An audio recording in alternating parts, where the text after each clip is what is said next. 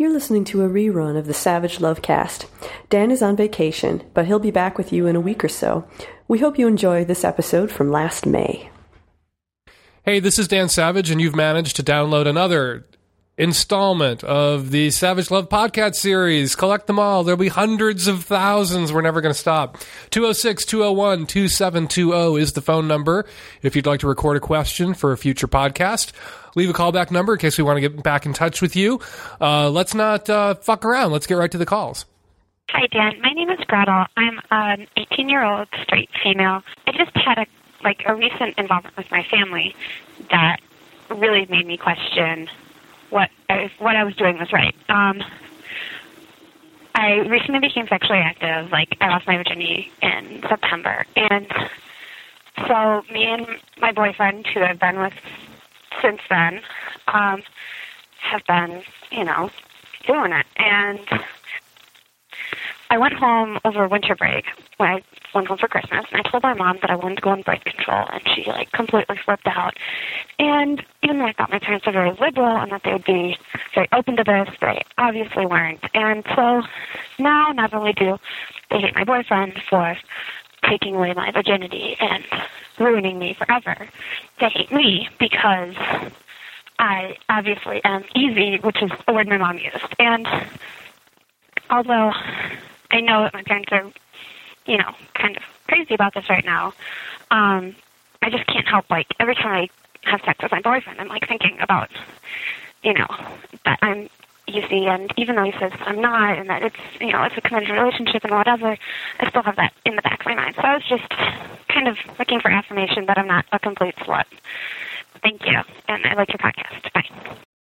Man, your call just breaks my fucking heart. Your parents are such douchebags. You are totally not a slut. You're totally doing everything right. You also waited a lot longer than most people wait. The average age for people to first become sexually active, the age at which most uh, of your peers became sexually active, 14.9. You're in college, you have a steady boyfriend, you're an adult, and you are sexually active, and it's also none of their business. And you need to just blot it out. It's really terrible. I'm really sorry that when now that you choose be sexually active with your boyfriend who sounds like a good dude, that your mom's voice is in your head screaming that you're a slut. You just have to will that out. You need to throw that bullshit out. Clearly, your family has hangups about sex. You can hear it at the very beginning of your call, actually, before you even get to, um, you know, what your mother had to say and how it's eating away at you. When you said, I know my boyfriend, we've been, comma, you know, comma, doing it something about the way you were raised, you know, you had to like hem and haw and you had to use doing it instead of, you know, fucking or having sex or sexually active or having vaginal intercourse. Whatever, you know, clearly your family had some hangups about sex that you've picked up on that were present before your mother opened her full mouth and said the hurtful, idiotic things that she said. That she will one day apologize to you for having said, whether you end up with this boy for the rest of your life or not. In the meantime, you need to establish a zone of privacy and uh, exclude your parents from any info about your private life and about your sex life. It's a, it's none of their fucking business, and b, they're clearly a little toxic about it, and clearly their toxicity gets to you. So you need to shove them out. You are not a slut. You're doing everything right. It's your body, and you're an adult, and you can make your own choices. And you know, I, I don't want to criticize you for for the way you went about it, but you know, you didn't need to go to your mom for permission to go on birth control. You know, if you're going home for a break, that makes it sound like you are in college where there is a student health service and you could get access to birth control without your mom's knowledge, consent, permission, approval. And, you know, that was the only place where maybe you tripped up. You know, if you're from the kind of family where you, in a conversation with an openly gay, sleazy sex advice columnist who's very old, you feel compelled to use the phrase doing it in place of fucking or, you know, sexually active, you know, if that's kind of family background, that's a good sign that you probably shouldn't talk to your parents about your sex life. Uh, and so that's the only mistake you made, and it's a minor one. And you're not a slut. I just I wish you'd left your phone number so I could call you and tell you in person that you're totally not a slut. I wish I could show up and give you a hug and tell you that you're totally not a slut. And I wish I could go to your mom's house and break her front window with a brick, with a note written on a piece of paper, wrapped to the brick with a rubber band holding it to it that says your daughter's not a slut. Shut the fuck up. But I can't because you didn't leave your phone number. I could do all those things if you'd only left your phone number. Um, I'm just going to leave it there. You're not a slut. Refuse to talk about your sex life with your family. If your parents try to broach the subject, refuse to discuss it with them. It is none of their business. None. Hey, Dan. I love the podcast. Um, my name is Emily. I'm 17, bisexual, and about to have sex for the first time. Yay, me. Uh, my partner is fantastic. He's good giving in game for absolutely everything except intercourse. He's one of those silly, unreasonable, and completely unrealistic people who wants to be one of the 20% of the 5% who won't have intercourse before marriage and stays monogamous. He'll let me tie him down, he'll butt fuck me or whatever, just no intercourse. Is there anything I can say that might talk some sense into this guy? Because he's got the most incredible cock and it's really pissing me off.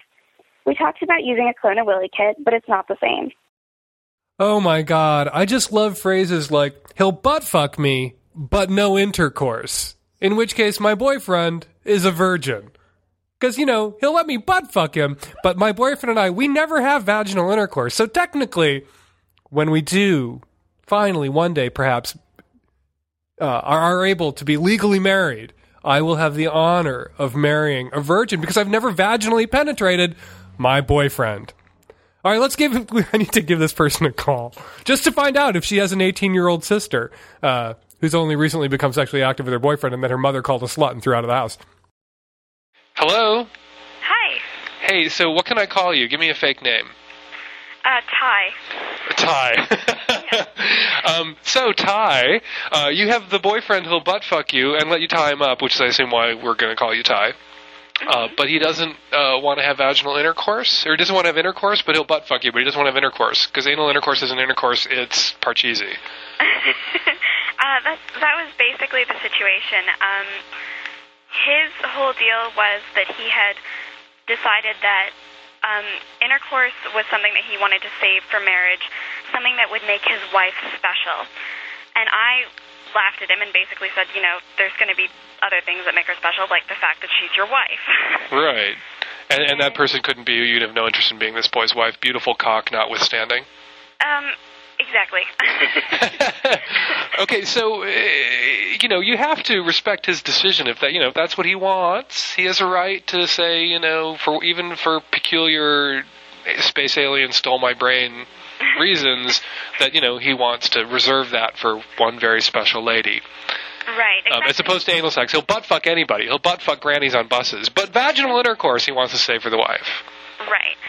And um, but actually, I used um, some of the facts from your old podcast to talk to him and said, you know, even if you don't choose to do this with me, there's this reality that you're probably not going to be able to find someone, you know, who's not going to be freaked out by the fact that you're a virgin when you're 27, you know. Uh-huh. And and so you know, I just talked to him, and then he brought it up a week later, and he said, actually, you know, because of what you said, and I've thought about it on my own, and I've actually decided that um, this is what's right for me, and that yeah, I will have um, intercourse with you. And that's Oh my god! So this is all over.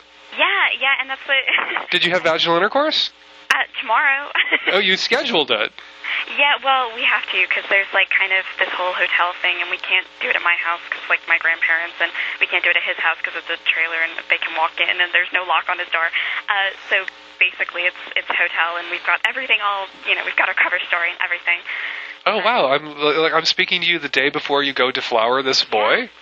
And and yeah, I'm a virgin too, so Oh my god! Well, you have to call back and give us a give us a a status report after it's all over. definitely will. I definitely will. Is he going to be tied up during this deflowering?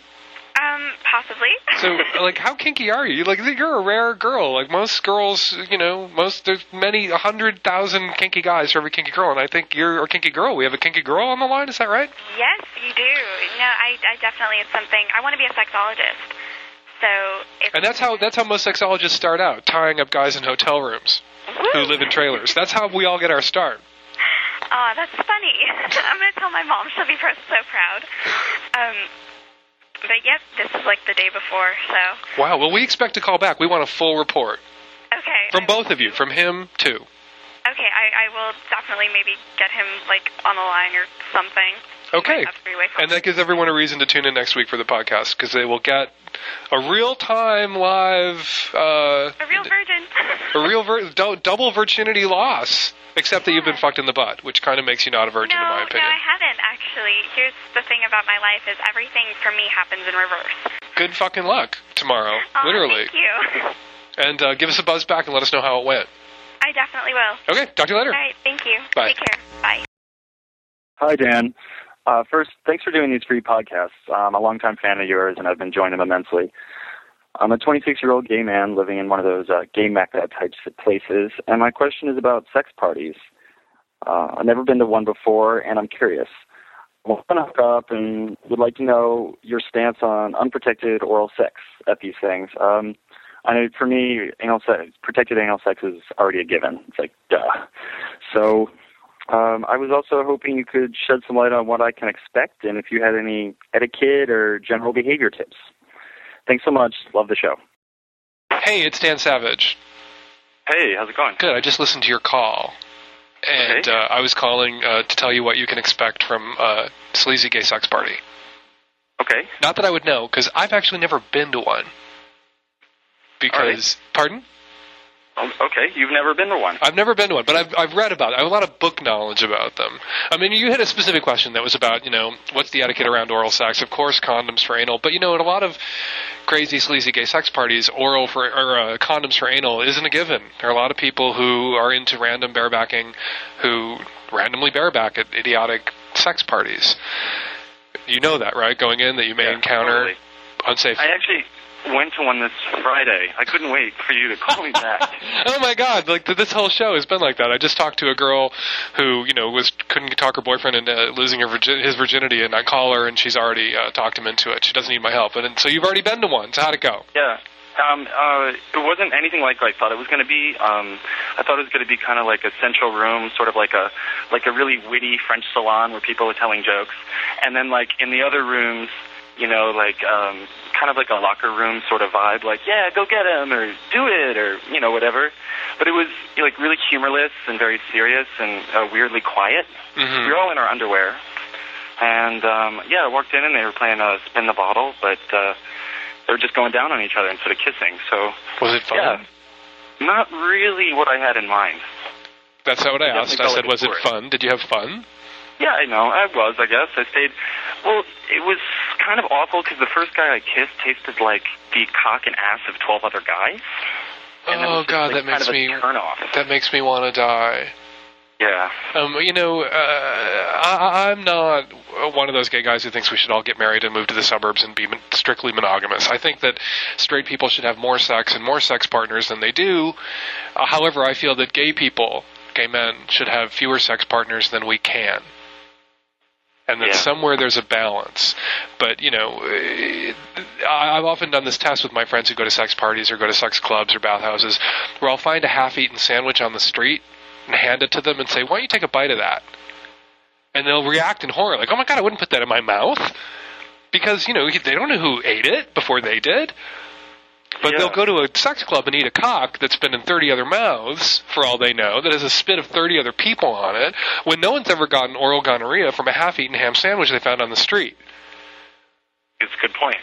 You know, I think that there's a place in our lives as gay men for sexual adventure, for sexual fun, for multi-partner play, for all sorts of stuff. But like these sort of crazy, weird, shame-driven, desperate sex parties, that for the most part, I, I've rarely heard of any that weren't sort of like silent and awkward, and not the like fun that sometimes they look like on video. You know, at porn sites where everyone kind of knows each other already and isn't a freak usually Yeah. you know, it's just that they don't live up to their to their hype or how you imagine that they're going to be. No, I definitely didn't. Um, And so I would encourage you, you know, my uh, my advice to people about these sorts of you know internet arranged sex parties for gay men is don't don't go. yeah. And you can have, you know, a sex life. You can have sexual adventure. You can have like more than one boyfriend at a time. You can have three ways and four ways. But it's better to have those things with guys you know and know something about. It's better to be open about who you are and what you're interested in sexually with the people who are really in your life and really a part of your life, so that you know if you have, you know, if there's a couple, you know, gay male couple in your life that you're interested in both of them, and you let them know that hey, sometimes you know I wouldn't mind messing around with you guys. Like then you have some control over who you're messing around with, Mhm. and some knowledge about them instead of just like you know finding an ad online and going to some place where for all you know people are not using condoms uh, using crystal meth you know Yeah. and not going to look out for you Yeah. you know if you're having sex with people that you don't know at all the odds that you're having sex with people who are already exposed to hiv or other diseases skyrockets and your odds of having sex with people who don't care about you are in, are infinite Yeah. was guarantee you're having sex with people who do not care about you and are just going to treat you like a piece of Kleenex. And that wears away at your soul. Yeah. Yeah, I agree. I mean, I like I said when I went, I I felt like a tourist. I was really out of place. And the uh, the little puppeteer guy. This is this is the best part of the story, actually. the money from the sex parties go to outreach programs for children to teach them about puppets.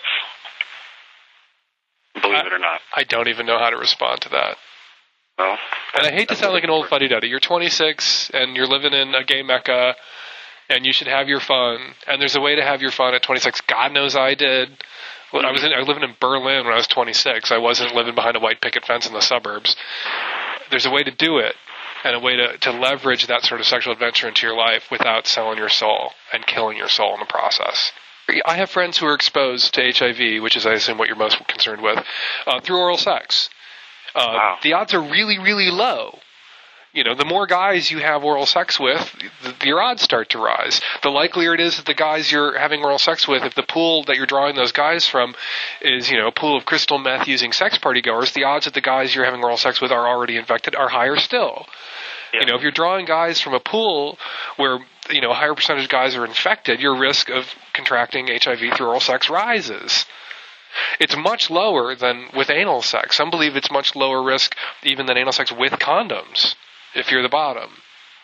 Yeah. Right? But there's some risk, but it's much lower. And so the deal is, you know, the etiquette or, you know, most people are comfortable assuming that low level of risk. And I, I'm down with that. That's cool. Like, you know, there's a certain amount of pleasure that we all want in our lives, and we have to assume or accept a certain level of risk. You want to minimize the risk, but you can't eliminate it. You know, people go skiing and slam into trees and die. Yeah. And we don't talk about, you know, safe skiing means that nobody ever dies skiing. You know, we try to Right. mitigate, minimize our risk when we're on the mountain, right? You try to minimize your risk when your face is in some dude's lap. And one of the ways you can minimize that risk, not eliminate it, but minimize it, is not have your face in the lap of some dude who's already been sucked off by 14 guys who probably smoked meth before he got to the party and is probably already infected. Yeah, I I agree. I see your point. Okay? Totally. Yeah, great. Thank you so much. Hey, you're welcome. so glad you And, and good luck. I'm sorry to be such a downer. Hey, no sweat. Talk to you later. Um, hi, Dan. Uh, I'm bisexual, and my question is about coming out to my family. So let me give you a little background. Uh, I'm 25. My husband's 31. We've been together for five years, and we were married last summer. Uh, our maid of honor, who married us and performed the vows, was our mutual girlfriend at the time. And the three of us uh, ended up being together for six months. And nobody in my family knew what was going on. They might have suspected, but I didn't tell them because in the months leading up to the wedding, it seemed like the wrong time to say, Mom, Dad, Grandma, Grandpa, I'm bisexual. This is my girlfriend. And by the way, she's his girlfriend too. And uh, frankly, I felt pretty crappy about being closeted. I didn't feel like it was fair to my girlfriend that she had to be the secret lover, and it was a source of strain on our relationship. But I didn't, I didn't see how I could tell my family without the shit really hitting the fan at that point.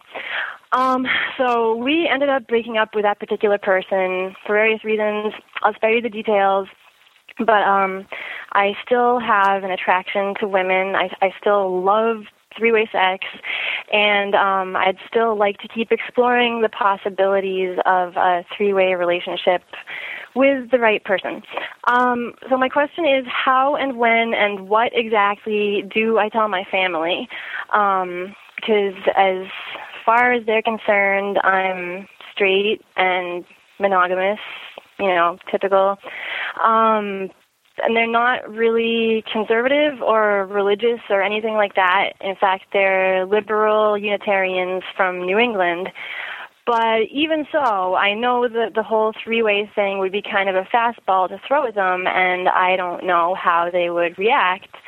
Um, so, should I be gradual? Should I first say I'm bisexual and see how that sits with them, and maybe give it a few months and then start opening up about the, you know, not being totally monogamous? Um, so yeah, basically, I just I want to be open and honest with them because I love them and I care about them and we're close and I, I want them to know who I am and that this is part of me and I don't want to have to hide it because I blah blah blah. Sorry, I had to cut you off. Um, you know, when it comes to our sex lives, as opposed to our, you know, whatever lives, you really should run your family on a need to know basis. Okay, maybe they need to know that you're bi, because that's true about you, right? You're bi. Um, you don't want to be closeted with them. They're probably all assuming you're straight since you married a man.